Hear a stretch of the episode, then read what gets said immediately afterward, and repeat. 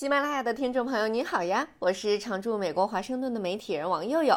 周末了，大家终于可以肆无忌惮的熬夜看球了。我今天押对了克罗地亚和阿根廷进四强，你觉得另外两个进四强的是谁呢？今儿不是要跟大家聊世界杯了，其实是想跟大家聊聊今天发生的一件震动美国政坛的事儿。来自亚利桑那州的民主党参议员克里斯滕·西尼玛今天早上六点宣布退党。成为一个无党派的独立人士，为什么呢？他的公开表态说的是，越来越多的亚利桑那人和像他这样的人，觉得很难把自己框在一个政党里，因此跟全亚利桑那州和全美国的许多人一样，他决定放弃加入某个党派，真正专注于他认为对亚利桑那州和对美国来说重要的工作。他这个决定一宣布，让美国政坛一片哗然。因为就在三天前，民主党刚拿下佐治亚州的一个关键的参议院席位，把民主党在参议院的领先优势扩大到五十一比四十九。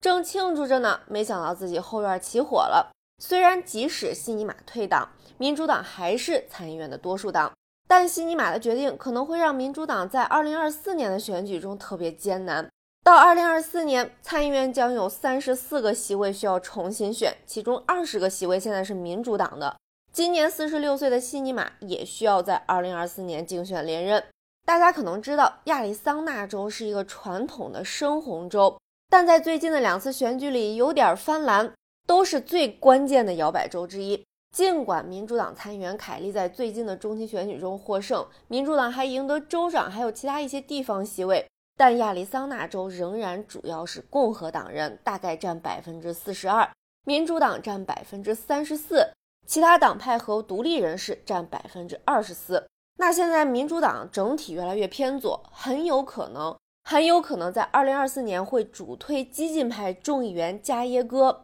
代表民主党在二零二四年角逐参议院这个席位。那最近的一些民调也显示，西尼玛的支持率很低，尤其是在民主党内部，他在本党内的支持率仅为百分之七，总体支持率是百分之二十。那在自己很有可能被民主党抛弃的情况下，西尼玛干脆先发制人，我退党。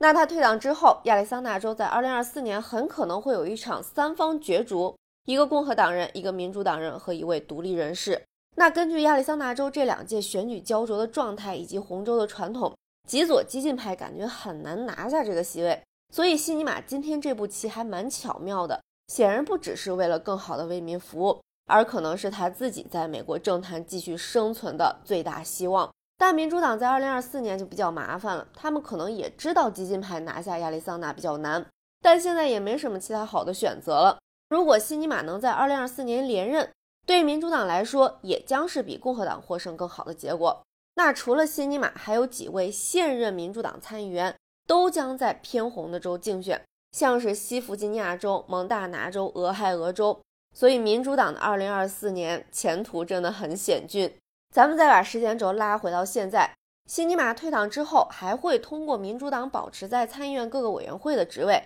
所以会继续帮民主党推进法官啊各个部门高级别官员的任命。而且，西尼玛也不是唯一的独立人士，另外还有两个独立人士，一个是两次冲击总统宝座、对民主党极具影响力的桑德斯老爷爷，还有一位是缅因州的参议员安格斯金。哎呀，他的名字就是安格斯牛肉的那个安格斯呀。他们二位都是加入了民主党党团的，所以投票呀什么的都是跟着民主党的。那在西尼玛宣布退党之前，他已经不怎么再参加民主党的会了。而且作为温和派民主党人，他的中间立场也促成了国会两党达成了一系列庞大的立法，像是拜登的基建法案、保护同性婚姻的立法，以及多年来两党达成的第一项重要枪支管制措施。所以看美国政治新闻不能只看新闻头条，稍微深究一下呀，就能看到利益呀、人性啊、博弈呀，比纸牌屋电视剧拍的精彩多了。不过怎么都不如世界杯精彩，大家别忘了留言分享你的预测哦。今天就聊到这儿了，祝大家过个舒舒服服的周末，拜拜。